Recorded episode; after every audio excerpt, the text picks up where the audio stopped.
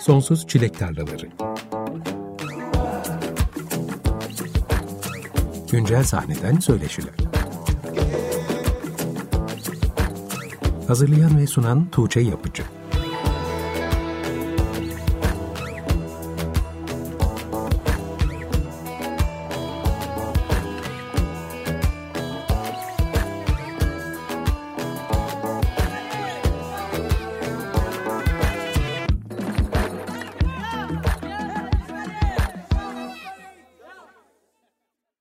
95.0 Açık Radyo'da Sonsuz Çilek Tarlaları programından herkese merhaba. Ben Tuğçe Yapıcı. Programa Havhav'ın 23 Eylül'de yayınlanan Havlıyor Köpekler adlı ilk albümünden Uzaylılar Gelse adlı albümün açılış parçasıyla başladık. Geçen hafta 3. çeyrek seçkisinde de bu albümden bir parça çalmıştım ama önümüzdeki haftalarda sizlerle birlikte bu albümden daha fazla parça dinlemek istediğimi söylemiştim. Çok çabuk oldu. Bu akşam Hav Hav bizimle birlikte Mert Tugen, Ozan Uzunsoy ve Emir Aktunç'la beraberiz. Hoş geldiniz arkadaşlar. Hoş bulduk Selam. Nasılsınız? Her şey yolunda mı? Gayet Bayağı güzel. iyiyiz yani. ya.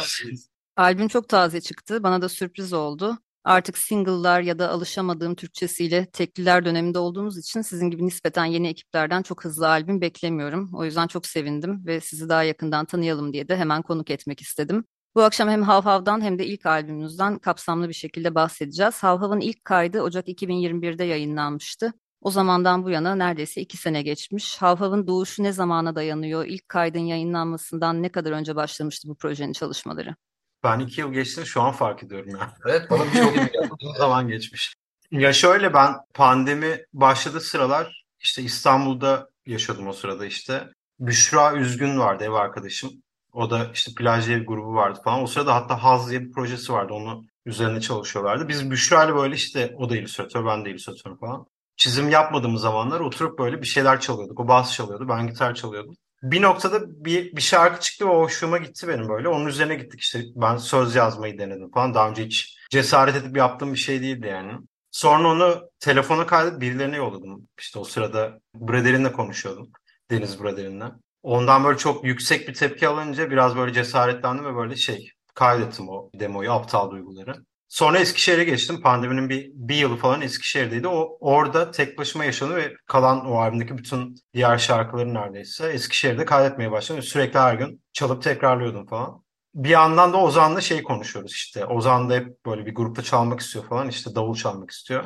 Ozan'ı davul kursundan yazdırmış bulunduk. Yağız, Yağız'ın soyadı Evet, neydi? Yağız İpek. Nevzat İpek. Hı, Ders almaya başladım. Ya Ee, ben ben belki beraber bir şeyler yaparız planıyla. Aynen. İşte iki tane şarkı vardı galiba elimde kayıtlı. Hani bunları çalmayı bana öğretsene diye Yağız'a gitmeye başladım. Yavaş yavaş davul öğrenmeye başladım. Yani ben şarkıları yaptıkça onları atıyordum. Onlar işte açıp davulları çalışıyorlardı falan. Sonra ben tekrar İstanbul'a döndüm. Şarkılar hazırdı neredeyse. Zaten döndüğün gün de karşılaştık sanırım. Aynen. Şıpır şıpır terlediğim Ya- böyle. Bu arada hepimiz birbirimizi tanıyoruz bayağıdır falan. Emir'le buluştuk. Ona da dedim hadi sen de bas çalsana falan. Çünkü biliyordum Emir'in bir şeyler çaldığını. Emir okey dedi. Direkt böyle o hafta herhalde böyle bir stüdyoya girdik yani. Aynen. Mesela bir sene oldu çalışmaya başlayalı Evet, biz bayağı bir, bir sene stüdyoda önce çok kötü çalarak sonra da biraz böyle Evet, daha ya. normale dönerek falan bir şeyler çalmaya başladık. Sonra da işte şarkılar oturdu yani ve Taner Yücel'le Yücel'le tanışıp işte albümü kaydettik. Albüm Kare Müzik Evi etiketiyle yayınlandı. Zaten orayla bağlantısı olan, Break ekibiyle bağlantısı olan pek çok isimden de bahsettiniz. Evet. Deniz Brader'in Break ekibinden tanıdığımız bir isim. Kendisinin yerli sahne üzerinde bence çok gizli kapaklı bir etkisi var. Her zaman insanları cesaretlendirmekte bir numaradır. Yağız Nevzat İpek de zaten davul dersi alınacaksa gidilecek en doğru adreslerden Evet. birisi. Evet. Çok doğru kontaklarla Kare Müzik Evi ile böyle bir işbirliği halinde bu albüm çıkmış oldu. Konserler ne zaman başladı? Nisan ayında ilk konserimizi verdik. Hmm, evet. Nisan'da Şayka'da çaldık ilk defa. Böyle çok biz bize gibiydik ama böyle tanımadığımız insanlar da vardı. Güzel bir gündü bayağı yani. Hatta böyle en güzel konserlerimizden birisi gibi hatırlıyoruz zaten. Çok konser vermedik de yani sonunda totalde 6 konserimiz falan var. Ama böyle bayağı inanılmaz eğlenmiştik o gün yani. Ya orada ilk defa tanımadığımız insanlar da vardı konserde. Çünkü Dahin Wayne'le çaldık. Dahin Wayne'in dinleyicisi de gelmişti. Orada böyle bir ilk konserimiz olduğu için de zaten heyecandan falan çok eğlendik ve o insanların da bizi dinlediğini, sevdiğini fark ettik. Bayağı Tabii ilk defa dinliyorlar orada sonuçta Evet. çaldığımız şeyi. E bir de orada şeyi gördük. Şarkılar kolay sözlerden oluşuyor aslında böyle kolay yakalanabilir sözlerden oluşuyor. Orada insanlar bir noktada ilk nakaratı dinledikten sonra ikinci nakaratta eşlik etmeye falan başlamışlardı. O his güzeldi. O bayağı cesaretle, cesaretlendirdi bizi. Yani çok da bilmek gerekmiyor şarkıları aslında sizin konserinize gelip eğlenmek için. Evet biraz öyle. Evet. Gerçekten öyle. Oraya geldikten sonra o havaya mutlaka uyum sağlanıyordur diye tahmin ediyorum. Evet. Keyfine bakıyorsan keyifli geçiyor gibi.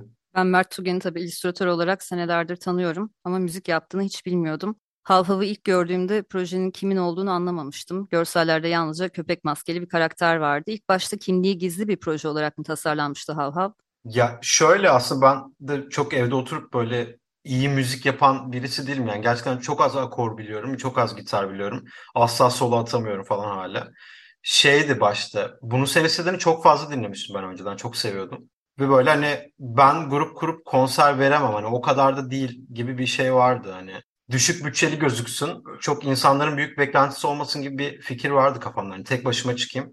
Çok çok arkamda böyle hani yazdığım davulları bilgisayardan veririm falan öyle takılırım gibi düşünüyordum falan ama sonra böyle işte grup fikri yavaştan gelince ona da alıştım falan bir anda öyle geçti. O yüzden o maske fikri falan biraz başta öyle bir şey vardı yani. Tek yapabilirim bu iş falan gibi. Ama sonra stüdyoya gelince ilk davulla falan şey oldu yani yok tamam bu, bu böyle olmalıymış gibi şey geldi his geldi. Ha dedim bu başka bir Aynen şey. evet. Sonrasında yüzlerinizi göstermeye başladınız ama yine konserlerde maskeleri de kullanıyorsunuz zaman zaman. Maske kullan ya şey zaten iç içe geçmiş hani klip yapıyoruz ben bir şeyler çiziyorum işte kız arkadaşım maske örüyor falan o görsel kısmını da düşünmeye çalışıyoruz. Çok matah şeyler yapmıyoruz bir yandan ama böyle hoşumuza gidiyor yani o köpek imgelerini bir Ee, yerlerde Ozan kullanmak. sanki takıyor böyle ilk şarkıda falan İlk bir şarkı- maske. Ben her konserde ilk şarkıda o maskeyi taktım. Aysu'nun ördüğü maskeyi. Sonra çıkarmak zorunda kaldım yani kanter Sonra sıcak oluyor. Çok, nefes alamayacak duruma geldik. falan. Hatta böyle bazen ilk şarkı bitmeden galiba ben çıkaramayacağım. şarkıyı Bitiremeyeceğim falan gibi şeyler düşünüyorum. Ama onu takıyorum ilk, her zaman. Ee, komik oluyor, eğlenceli şarkıda. oluyor. ya. Bu arada arada Mert'in solo çaldığı konserler de oluyor, akustik konserler. Sizi sunarken tam olarak nasıl tanımlayacağımı bilemedim. Havhav'ı Mert'in projesi olarak mı tanımlıyorsunuz yoksa bir grup olduğunuzu söyleyebilir miyiz artık? Artık grup olduğunu söyleriz Evet ya. evet. Başta öyleydi ama o çok ondan çok uzakta bir yerdeyiz Ya yani. bir de beraber beraber çaldıkça iş başka yerlere gidiyor. Beraber bir şeyler buluyoruz. Artık yani grup olayına dönüyor. Hani döndü yavaş yavaş. Ya şey oluyor artık işte albümde olmayan iki şarkı var mesela konserlerde çaldığımız. Ben evde kaydedip stüdyoya götürdüm ve böyle birlikte çıkardık aslında o şarkıları. Albümde duyduğumuz parçaların hepsi senden mi çıktı Mert şu ana kadar? Ya ben yazıp şeyleri çıkartıyordum evet. Hı hı. Sözleri aslında sen yazıyorsun. Evet, sözleri ben yazıyorum, Sözlerde aynen. bir şeyimiz yok ama davul bas ekliyoruz kafamıza Evet, göre. Taner'in de büyük Öyle bir şey katkısı oluyor. var tabii ki yani işte basslarda ve davullarda. Ya biraz o, o çok hakim olduğu için teknik kısımlarına. Hı hı. Biraz o yol gösterdi bize yani. Hatta ben Taner'le bir hafta albüm kaydettikten sonra çalışım da değişti yani. Hani, ha burası böyle çalınmalıymış dediğim çok fazla şey oldu. Devam ettikçe işte daha da gelişiyor aslında kendi kendine bence. Taner Yücel'e zaten ayrı bir parantez açacağız birazdan programın ilerleyen dakikalarında. Ama anladığım kadarıyla bundan sonra dinleyeceğimiz Havhav'dan gelecek parçalarda belki de daha çok grup üretimi parçalar gelebilir. Evet biraz öyle Evet. oluyor. Bu arada Ozan ve Emir'in müzik geçmişlerini de merak ediyorum. Ozan aslında Hı hı. az önce birazcık bahsetti davul dersi alarak bu gruba başladığından. Ama başka hangi projelerden hatırlıyor olabiliriz sizleri? Emir belki seni. Ya ben e, şey böyle bir grupta çalma değil de e, lise zamanında şey, resim okudum Güzel Sanatlar Lisesi'nde. Ama müzik bölümüyle beraber bir yarışmaya katılmıştım. Ve şey Antalya'da büyüdüm. Antalya Kale içinde. O zamanlarda da böyle çok fazla punk ve metal grupları vardı o dönemde ve 2007-2008. Hani o zamanlar e, çok hevesleniyordum, dahil oluyordum onlara. Bazı metal ve punk gruplarına. Ama böyle tam olarak bir grubun içinde hani yani bir sene önce beraber yer almaya başladık aslında. Onun dışında da ben kendi kendime ilgileniyorum hani e, gitarla, telli çalgılarla, bazen üflemelerle hani o şekilde.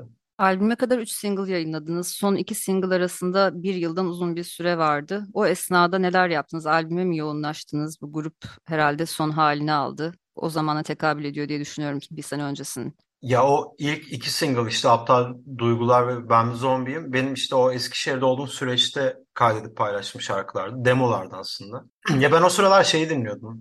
Ek gruplarını dinliyordum işte. Lo-fi davullar var. Arkada böyle old school drum machine'ler var ve böyle işte eski tınlayan gitar sesleri falan. biraz öyle bir şey de yapma isteğim vardı. O yüzden onları öyle paylaştım falan. Sonra işte grup muhabbeti olunca Taner'le albüm kaydettikten sonra sanırım anksiyete çıktı. O arada işte bayağı bir zaman geçti yani. Ben çünkü böyle Taner'e bayağı bir süre yazmayı düşündüm albümü. Biz birlikte kaydetsek mi falan diye de bir, bir türlü yazmadım aslında falan. Sonra Taner benden bir gün Hav Hav tişört almak istemişti. O gün oturup konuştuk. ben şarkıları dinlettim ve ertesi gün işte başladık kaydetmeye falan. Zaten albümdeki aptal duygular ve neydi diğer Zombi. Ben Ben Zombi. Şarkısı şu anda ilk iki single'dan bambaşka Evet, halde. şu an halleri çok Evet. farklı. Taner'le çalışmaya başladıktan sonra o şarkılarda yeni formlarını buldular gibi anlıyorum. E, evet, aynen. Ya o şey demo hallerinden bambaşka şeylere grup grup müziği oldu yani. Ya bir de üstüne tabii biz onları stüdyoda çalıyoruz. Orada da bambaşka Evet, bir hale geliyor öyle, aslında. öyle de bir şey var. Benim evde çalıp kaydettiğim şeyle stüdyoda çaldığım şey de bambaşka. Bambaşka yani. Ve Onu öğrenmek de bir süreçti. Orada bayağı bir zaman geçti aslında. Evet. Zaten o noktada grup o, olduk Evet. aslında. O zaman şimdi albümden iki parça dinleyelim. İlki sanırım Anksiyete, ikincisi de Ben Bir Zombiyim. İkisi de albümden önce yayınlanan single'lar. Ama dediğiniz gibi Ben Bir Zombiyim albümde yeni bir versiyonla karşımıza çıktı. Şimdi Hav Hav'dan bu iki parçayı dinleyelim. Ardından kendileriyle sohbetimize kaldığımız yerden devam edelim. Açık Radyo'da Sonsuz Çilek Tarlaları programı devam ediyor. Hav Hav'dan Sanırım Anksiyete ve Ben Bir Zombiyim dinledik. Havlıyor Köpekler adlı 23 Eylül'de yayınlanan albümlerinde yer alıyor bu iki parça. Bu akşam Hav Hav grubuyla birlikteyiz. Az önce de konuştuğumuz gibi albüm prodüktörü sevgili Taner Yücel sizinle ilgili bilgi almak için kendisini biraz sıkıştırdım ama Taner yaptığı işleri anlatmayı hiç sevmediği için ağzından pek de bir şey alamadım. Onlar zaten anlatırlar sana dedi. İşin içinden çıktı. Çok doğru bir buluşma olduğu aşikar ama yine de hikayeyi sizden dinlemek istiyorum. Mert az önce biraz bahsetti. Aslında zaten hakkında Taner varmış. Neden vardı Taner hakkında? Yaptığı hangi işlerden dolayı? Şeyi biliyorum. Ben ilk Ap- Aptal Duyguları paylaştığımda Taner o şarkıyı paylaşmıştı. O gün hatta konuşmaya başladık. Az çok dinlediğim müzikleri biliyordum. De Rose'da çaldığını biliyorum yani. O sıralar böyle şarkılaşıyorduk işte birbirimize şarkı yolladık falan. Neredeyse aynı şeyleri dinliyorduk o dönem falan. Ya aslında ben albüm yaparsam ya Taner'le yaparım ya Mertcan'la yaparım diyordum. Mertcan'ın böyle şeyler yap- yapmadığını bilmiyorum. Konuşmadık onu çok. O yüzden böyle Taner'le denk geldik ve onunla oldu gibi oldu. O da böyle aşırı şeydi zaten. İstekliydi. Direkt çok hızlı oldu ya böyle hani buluştuk. Ertesi gün hadi kaydedelim falan. Ben bir hafta böyle neredeyse onda kaldım yani şey. Sürekli ona gidiyordum. Onun evinde kaydettik bir hafta daha. Böyle bir yola çıktıktan sonra buluşman gereken insanlarla zaten kendiliğinden buluşuyorsun gibi geliyor bana hep. En azından müzik sektöründe bu işler sanki böyle yürüyor. Evet. Taner nasıl yaklaştı Hav Hav'ın müziğine? Yani müziği hangi yöne götüreceği hemen aklında netleşti mi yoksa birlikte uzun mesailer yaparak mı bu sonuca ulaştınız? Ya ilk gün şey hatırlıyorum. Gittim ona oturduk işte şu pedalları kullanıyorum. Şöyle bir şey olsun istiyorum falan. Hadi başlayalım oldu. Benim gitarım çok kötü durumdaydı böyle. Bir yarım saatte gittim gitara bir böyle hızlı bir ayar çektim falan. Sonra işte direkt başladık yani. Hani çok da üzerine uzun bir konuşma olmadı. Sanki zaten hakimdi gibi ya. Taner zaten Çok biliyor. hakim aynen bir de çok böyle anladı yani nasıl bir şey istediğini, nasıl Türe hakim. sound istediğini. Evet. Evet aynen öyle. Böyle iki bir şey denedik falan tam dedim yani bu buradan devam edelim falan açtı programı ve direkt böyle başladık yani. Kayıtlar ev kayıtları mı? Evet ev kayıtları. Bayağı Taner'in evinde mi yaptınız bütün kayıtları? Aynen öyle. Biraz anlatsanıza lütfen kayıt sürecini. Eminim çok eğlenceli hikayeler vardır. Bir kere çok iyi bir ev sahibi. Böyle işte her bir kayıt molasında bir Türk kahvesidir. Oo evet. İşte orada şarkı söylerken bu kadar enerjimin düşeceğini beklemezdim yani. Sürekli böyle bir şey oluyor. Tansiyonu falan düşüyor bağırmaktan bilmem neden. İşte muzlar, hurmalar, kruvasanlar bir şeyler sürekli. O ikramda kusur yok yani. İkramda asla kusur yok. Hatta böyle kimin umrunda da mesela işte back vokaller var arkada bağıran falan. Onlar sadece Taner'le bendik yani böyle omuz omuza verip böyle bağıra bağıra üst üste birkaç tane kayıt almıştık back vokal için. O kısımlar çok eğlenceliydi. Bir de yani hiç sorunsuzdu ya bayağı böyle güle eğlene yaptık kaydettik yani birkaç günde. Peki yerli sahnede müzik yapma konusunda size ilham veren isimler kimlerdi? Oldu mu öyle bir şey? Ben zaten böyle söz yazma konusunda falan şeylere çok bakıyordum işte. Cemiyette Pişiyorum, Palmiyeler, Killing. Bunu sen istedin. Benim için o dörtlü bayağı böyle ilham verici. Hatta Palmiye'nin ilk albümü, ilk EP hala çok özel bir yerde yani. Hala açık dinlerim. Kalbimdeki Bıçak bence yazılmış en iyi Türkçe şarkılardan birisi yani. Benim için onlar var. Ben açıkçası ilham veren bir şey düşünmedim ya. Direkt böyle çalalım yani Hı. sahnede. Yabancı da olabilir bu arada ama özellikle yerli sahne diye sordum. Çünkü yerli sahne daha çok ilham verebiliyor bence buradaki müzisyenlere. Evet. Hı hı. Ben davul çalma açısından ya balina konserlerine gittiğimde balinanın davulcusuna hayran oluyordum. Burçin galiba. Hı hı. Evet. Keşke böyle çalabilsem falan dedim. Mümkün değil yani. Zaten öyle bir müzik de yapmıyoruz ama böyle hayran hayran gerçekten sadece Burçin'i izlediğimi hatırlıyorum balina konserlerinde. O diyebilirim ilham veren şey için. Hausa da öyle. Hausa da öyle. Hausa'nın Kesinlikle. davulcusunu izlediğinde Bir kolu kırıktı. ben bu aynen bir Hı. lanet bir gecede izlemiştim Hausa'yı canlı. Bir kolu kırıktı ve yani zaten çok hızlı davulları inanılmaz çalıyordu. Ben de o gün ondan çok etkilenmiştim. Hiç eksikliği hissedilmiyor muydu o kolun? Hiç hissedilmiyordu. Asla. Evet. O zaman ne kadar oldu davul çalmaya başlayalım? Ben pandemide başladım. Galiba iki yıl oldu olmadı. Yani işte bir yıldır beraber müzik yapıyoruz zaten. Onun öncesinde de 5 veya 6 ders aldım yazdan. Yani davul çalıyorum diyebilecek durumda değilim zaten şu anda. Ama işte şarkıları, yaptığınız şarkıları çalabilecek seviyedeyim. Bu arada şey anlaşılıyor zaten yani iyi müzik dinleyen ya da iyi müzik yapan insanlar konsere geldiğinde çok da iyi bir noktada olmadığımızı anlıyorlardı muhtemelen ama o hali benim hoşuma gidiyor. O amatörlük hissinin hala duruyor olması. Ama punk ruhunda zaten bu vardır. Yani bir müziği yapmak istersin ve eline bir enstrüman alıp onu çalmayı öğrenirsin. Ya evet. Aynen öyle. Ya evet o kadar böyle hani aşırı punkız falan da diyemiyorum. Öyle bir noktada da değiliz ama böyle o amatörlük hissi güzel oluyor. Bazen terlettiriyor sahnede ama yine de güzel yani eğlenceli. Sonradan e, üzerine konuşulacak güzel şeyler kalıyor. Ya beraber çalmak gerçekten keyifli bayağı. Evet. Yani tek önemli olan şey bu gibi.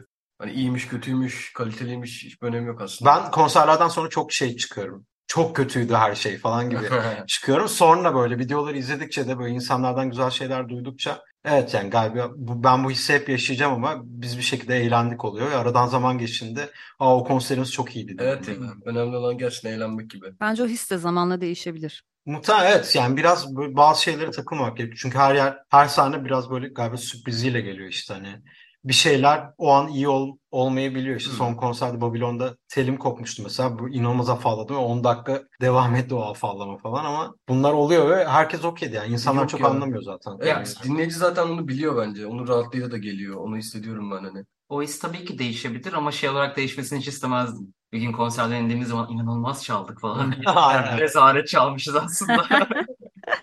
Dinleyicinin enerjisi de çok değiştiriyordur eminim. Çalımınızı da sonraki hissiyatınızı da. Tabii tabii. Evet şey böyle sen küçük sahneler benim daha çok hoşuma gidiyor gibi şu an. Çünkü böyle hem herkesi görüyorum hem de böyle göz teması da çok önemli işte. Eşlik ediyorlar mı, dans ediyorlar mı onları görmek de önemli. Küçük sahnelerde genelde şey oluyor zaten böyle bir. Herkes bir noktada artık eğlenmeye, zıplamaya, dans etmeye başlıyor. O bizi de iyi hissettiriyor Hı. sahnede. O zaten iyi bir konserdir bence. Herkesin eğlendiği, herkesin dans ettiği bir konser nasıl kötü olabilir? Evet ya Evet, bence de. aynen. Yine de ben çok teknik şeylere takılıp şey yapıyorum da güzel yani evet her türlü çok iyi. O da değişecektir zamanla bence. Tamam. Şimdi iki parça daha dinleyelim. Palmiyelerden çok bahsettik. Palmiyelerin 7 Ekim'de yayınlanan yeni şarkısını dinleyeceğiz. Ne kadar sevsen de. Ve sonrasında Hav Hav'ın albümüne geri döneceğiz ve oradan Havlıyor Köpekleri dinleyeceğiz. Dinledikten sonra da Havlıyor Köpekler için Mert Tügen'in yaptığı animasyon klibi konuşacağız. Açık Radyo'da Sonsuz Çilek Tarlaları programındasınız. Palmiyelerden Ne Kadar Sevsen de ve Hav Hav'dan Havlıyor Köpekler olmak üzere iki parça birbiri ardına dinledik. Bu akşam Hav Hav grubuyla birlikteyiz.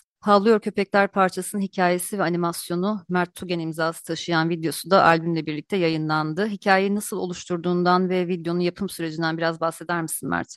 Ben o klibe başlamadan hemen önce Nilip, Nilipek'in Vazgeçtim şarkısına bir animasyon yapmıştım. Ya animasyon ben normalde böyle animasyon okudum zaten böyle hani şey yapmak istediğim hep yapmak istediğim bir şey ama çok böyle zor bir iş olduğu için asla böyle cesaret edemedim uzun bir şey yapmaya. Böyle gifler kısa animasyonlar falan yapıyordum genelde. Nilipek'in animasyonunu yaptım bitti ve o gazla direkt böyle hani bizim abim için zaten böyle bir animasyon klip yapmak istiyordum. Havlu Köpekler de benim ve Taner'in favorilerinden birisi yani. Garip bir hissi var böyle üzücü geliyor bana şarkı. İnsanları nasıl tınlıyor bilmiyorum da. Böyle bir şey yapmak istedim işte köpeklerin baş kaldırı hikayesi falan hani böyle bir barınaklardan kaçma görüntüleri falan geliyordu aklıma. O yüzden direkt böyle hani elim çok da soğumadan bir şeyler çizmeye başladım ve klip böyle bir aydan kısa bir sürede çıktı aslında yani.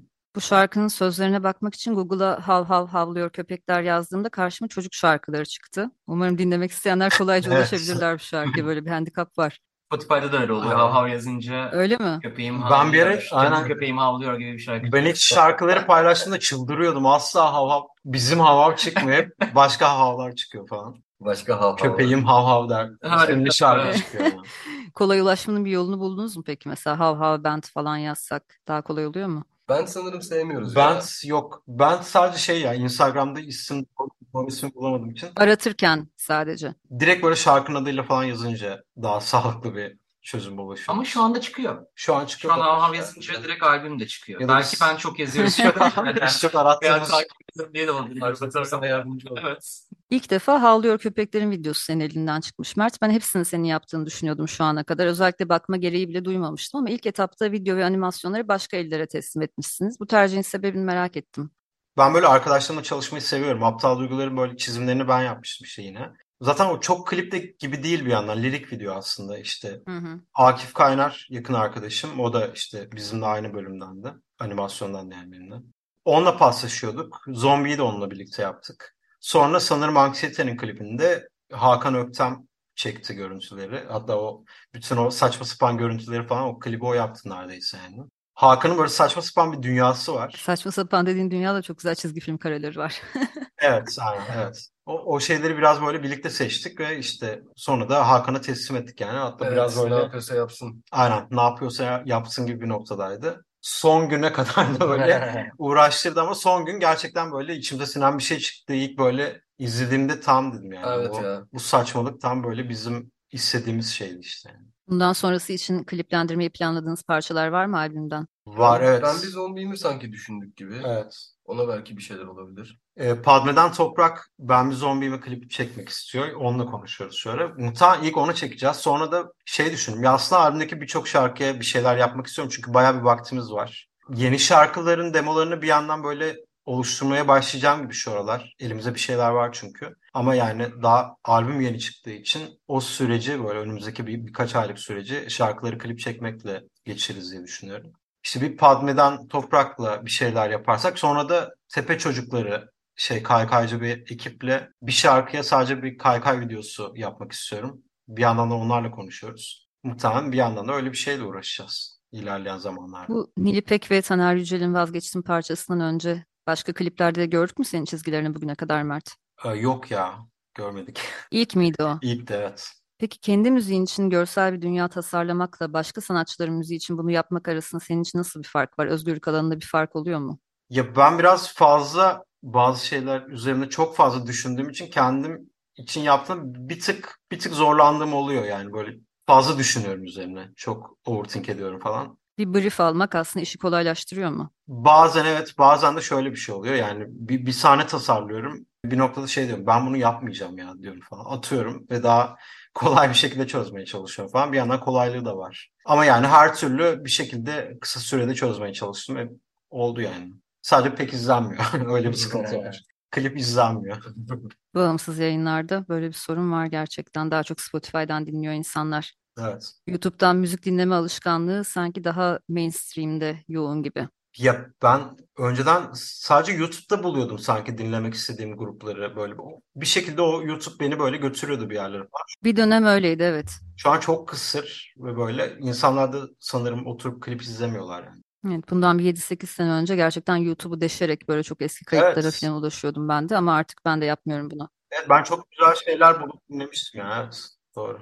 Son senelerde müzisyenlerin görsel dünyalarını oluşturma işine giderek daha fazla önem verdiklerini, çoğu zaman hiçbir bütçesi olmayan bağımsız müzisyenlerin bile bu iş için bütçe ayırmaya gayret gösterdiklerini gözlemliyorum. Çoğu zaman çevrelerinde bu işlerden anlayan eş dosttan destek alıyorlar ya da bu konularda kendilerini geliştirip üretimin bu tarafında kendileri üstlenmeye çalışıyorlar. Ortaya güzel ve akılda kalıcı işler de çıkmaya başladı bence. Hatta çoğu zaman yeni bir proje başlarken müzikle birlikte görsel dünyasını da tasarladıklarını görüyorum. Havhav'ın en başında projenin görsel dünyasına dair senin hakkında bir şeyler şekillenmiş miydi Mert yoksa projenin bu tarafı daha çok yolda mı gelişiyor? Ya net bir şey yoktu kafamda ya. Böyle hani ilham aldığım bir şeyler vardı, gruplar vardı ama işte grup olarak çalınca da başka bir şey dönüştü. O yüzden böyle sadece bir süre şarkılar şarkıları yapalım, kaydedelim bakalım nasıl şeyler çıkacak bir gibi bir noktaya geldi. Ve kendi kendine şekillendi. Baş, başında kafamda böyle çok net bir görsel dünya yoktu aslında. Şu aşamadan sonra da biraz daha birlikte mi karar veriyorsunuz? Çok random ya. Bence Çok tamamen. evet, evet Ya zaten yani aslında senin çizgilerinde e, olan komiklik, böyle basitlik, rahatlık sanki köpek ko- konsepti altında yansıdı gibi Havhav'ın içeriğine. evet. Hani senin o normalde yaptığın çizim böyle bir- birileri için değil de kendin için çizdiğin böyle şeyleri, detayları sanki görebiliyorsun. Ya evet no- benim kendim için yaptığım işlerdi yani hav hav olmadan önce yaptığım şeyler de aslında o dünyaya çok uzak işler değildi. O yüzden böyle çok zor olmadı ikisini birleştirmek. Bir de şu an gerçekten ikisi iç, iç içe geçti yani. Hatta böyle 2-3 aydır hani müzik için yaptığım görseller dışında kendim için bir şey çizmiyorum neredeyse. Öyle de bir durum var. İllüstrasyonu bıraktım. Evet bunu da sormak istiyordum aslında. Böyle bir etkisi olacak mı acaba müzikle ilgilenmenin diye. Oldu ya yani evet son birkaç ay gerçekten çok müzik ağırlıklı geçti ama çok da şikayet ettiğim bir şey değil çünkü çizim çok öyle evde tek başına yaşadığım bir şey yani. Yani o biraz onu kırmak istiyordum aslında. Evet, Kırıldı oldu. da bayağı Oldu, böyle oldu. roller coaster gibi oldu hayatımız bir anda yani. Evet ama güzel oldu. İşte Bir anda sosyalleşme geldi değil mi müzikle beraber? sosyalleşme geldi bir de işte her bir konser tarihi belli olduğunda onun için yaşamaya başlıyorum. İşte o güne kadar provalar bilmem neler falan onlarla oyalanıyorum. O konser geçtiğinde ertesi gün hadi buluşalım nasıl geçti Konuşalım, onu aynen. konuşalım gibi şeyler oluyor. Bir heyecan kattı gerçekten hayatıma. Bir de bir noktada şey hissettik ya hep böyle biz prova yapmadan önce ne yapıyorduk ya falan. Evet yani aynen, çok boş geliyor şu an mesela Hav Hav'dan öncesi. Yani ne yapıyormuşum ben o kadar. Sadece evde oturup çizim yapıyordum herhalde ki öyleydi.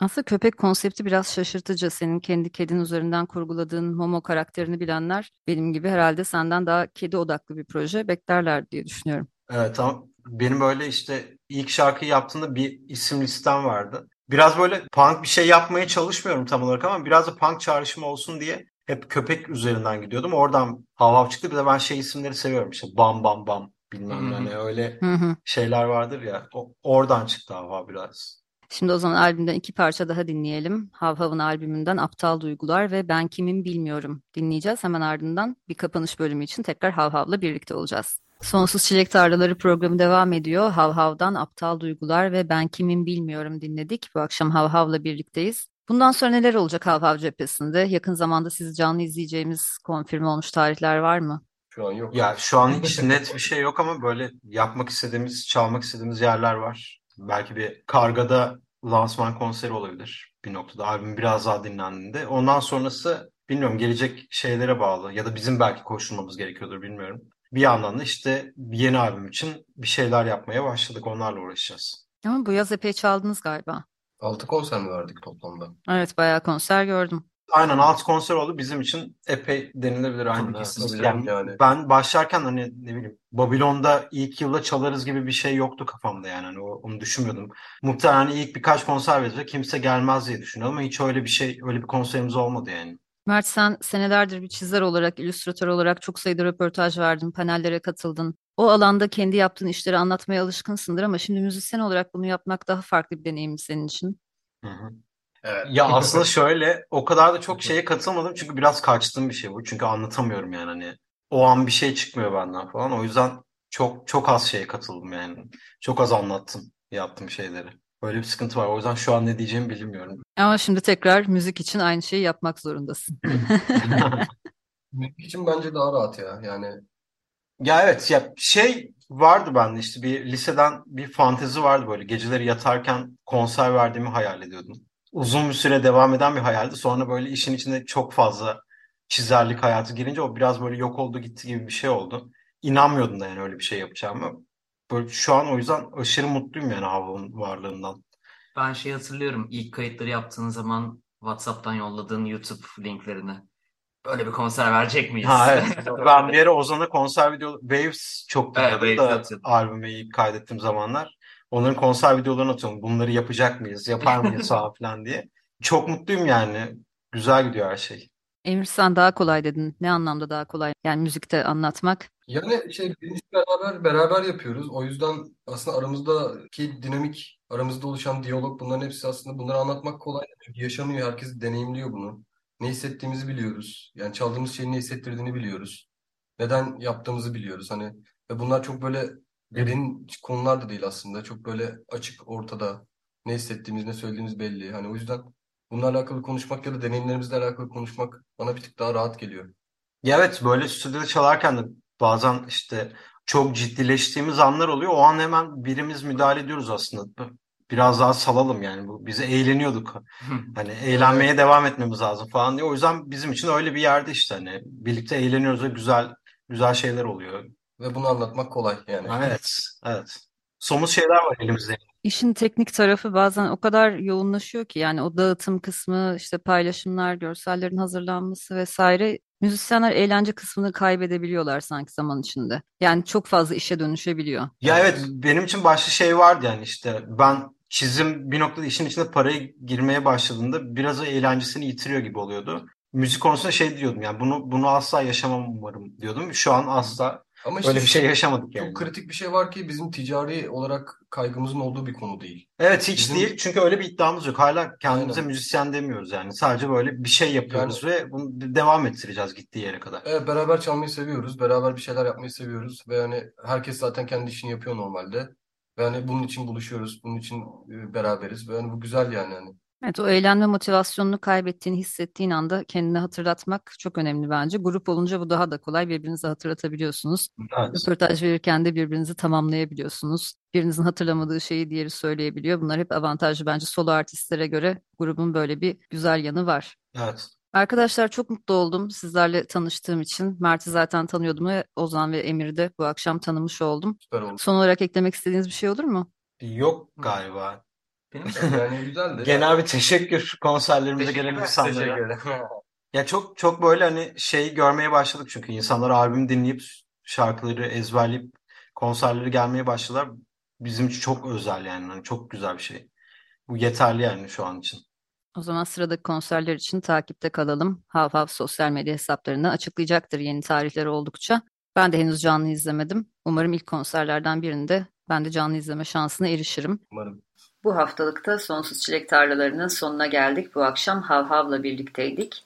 Mert Tugen, Ozan Uzunsoy ve Emir Aktunç'la Hav Hav'ın 23 Eylül'de yayınlanan ilk albümü Havlıyor Köpekleri konuştuk. Gelecek hafta bu programda hiç yapmadığımız bir şey yapacağız. Açık Radyo'yu sürekli takip edenler zaten artık biliyorlar. Bu yıl 17. İstanbul Bienali kapsamında Bienal mekanlarından Barınhan'da Açık Radyo'nun bir stüdyosu var. Gelecek hafta pazartesi akşamı kuşağı yayıncıları olarak saat 20'den gece yarısına kadar 4 saat boyunca hep birlikte Barınhan'daki stüdyodan canlı yayın yapacağız. Sonsuz Çilek Tarlaları, Vertigo, Ahtapot'un Bahçesi ve Ay Palas programları bir nehir yayın halinde akşam boyunca devam edecek. Osman Öztürk, Cem Sorguç ve Tolga Yağlı ile birlikte 4 saat boyunca mikrofon başında olacağız. Kendi adıma şimdiden çok heyecanlıyım. Özel bir yayın olacağı için kaçırmamanızı tavsiye ediyorum. Bu akşam son olarak sizlere Hav Hav'ın Havlıyor Köpekler albümünden Kimin Umrunda adlı parçasıyla veda ediyoruz. Gelecek hafta özel yayında görüşünceye kadar hoşçakalın.